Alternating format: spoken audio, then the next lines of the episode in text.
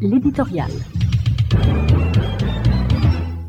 Le putsch du 30 septembre 1991, quelle leçon.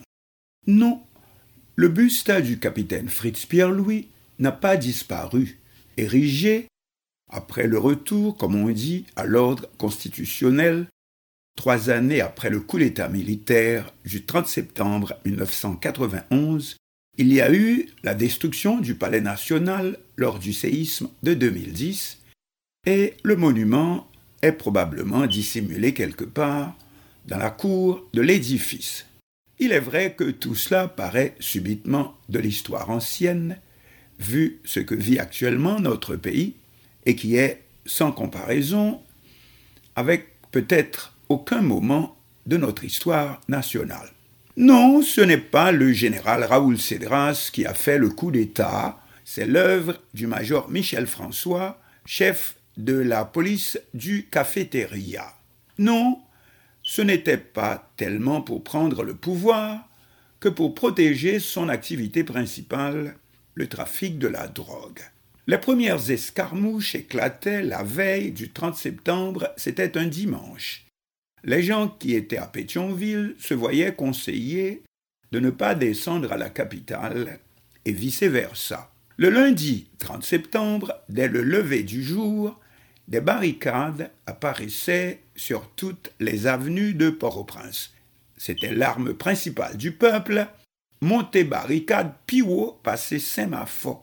Mais le capitaine Michel François avait aussi bien préparé son coup il utilisa le style en usage. Chez les trafiquants de drogue colombiens, le hit and run, où frapper et disparaissait rapidement pour éviter la foule, tandis que les masses lavalas comptent naturellement sur le nombre. Cette guérilla durera plusieurs heures. Cependant, jusque-là, le coup d'État n'est pas encore généralisé. Jusqu'ici, officiellement, c'est un simple soulèvement, mais que le haut état-major ne va pas tarder à maîtriser, fait-on croire. On fait courir le bruit que c'est une rébellion de la garnison du cafétéria, tout comme c'était quelque temps auparavant le cas avec la marine haïtienne. C'est en tout cas ce que le commandant en chef par intérim, le général Raoul Cédras, racontait au président Jean-Bertrand Aristide. Ainsi le temps passa. Michel François progressa. Il parvint à remettre en marche un des blindés qui avait été mis hors d'usage par précaution après la fameuse bataille entre la garnison des casernes des Salines jointe au Léopard contre la garde présidentielle lors sous la présidence du général Prosper Avril. Le véhicule blindé remis en marche alla s'installer non loin de la résidence du président Aristide à Tabar, près du cimetière. Plus de doute maintenant, Aristide reçut un coup de fil de l'ambassadeur de France, Jean-Raphaël Dufour. L'ambassadeur offrit de le sortir de ce piège, ce qui fut fait. Le président et ses gardes du corps furent embarqués dans des voitures blindées. Aristide se fit déposer au palais national, mais, surprise, la garnison du palais est en tenue de combat. Or seul le chef de l'État qui peut donner cet ordre. Aristide et les officiers de sa protection rapprochée s'engouffrèrent dans le palais. À leur tête, le capitaine Fritz Pierre-Louis, assisté du lieutenant Danny Toussaint et quelques autres. Deuxième choc. Le bureau du président avait été fracturé.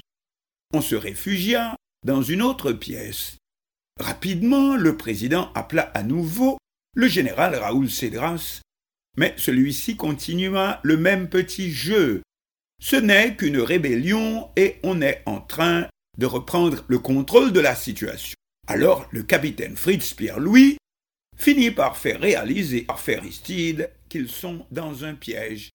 Il offrit d'aller lui-même voir le commandant en chef et, si possible, de le conduire auprès président. Mais Fritz Pierre-Louis ne sortira pas du palais. Il a été assassiné et son corps poussé dans un réduit, dans un coin sombre du palais. Nous tenons cela du lieutenant Danny Toussaint pendant l'exil de ce dernier aux États-Unis avec le président Aristide pendant trois années, 1991-1994. Ainsi, placé le dos au mur, Aristide prit la décision de se rendre. Et c'est ce qui lui sauva la vie, ainsi qu'à tous ceux qui l'accompagnaient ce jour-là. Alors intervint l'ambassadeur des États-Unis, Alvin Adams, surnommé dans le peuple Bourrique Chagé. Le président Aristide accepta de partir pour l'exil.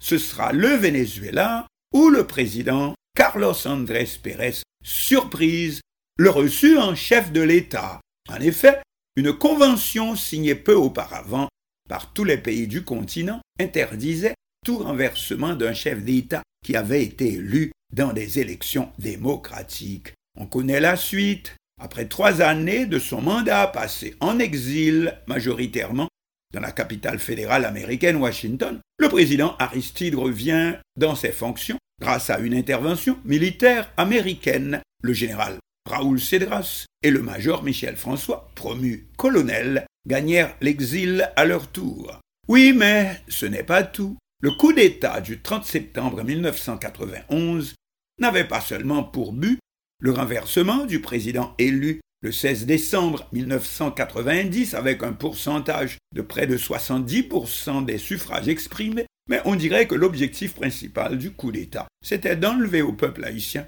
cette liberté qu'il croyait de pouvoir voter en faveur de qui il veut et comme il veut et quand il veut. Ainsi, les faits les plus marquants des trois années du régime putschiste, ce seront les descentes presque quotidiennes effectuées par des commandos militaires accompagnés des escadrons de la mort du FRAP, ceux-ci les mêmes narcotrafiquants utilisés avec succès le 30 septembre 1991, envahissant les bidonvilles et quartiers populaires de la capitale, ainsi que de certaines autres villes connues historiquement pour leur esprit indépendant, comme Raboto au Gonaïve ou La Fossette au Cap Haïtien ou autres, pour y effectuer des massacres quotidiens et sans préavis, comme dans la lutte anti-guérilla, avec aussi des assassinats ciblés comme celui des frères Isméry ainsi que du père Jean-Marie Vincent, etc.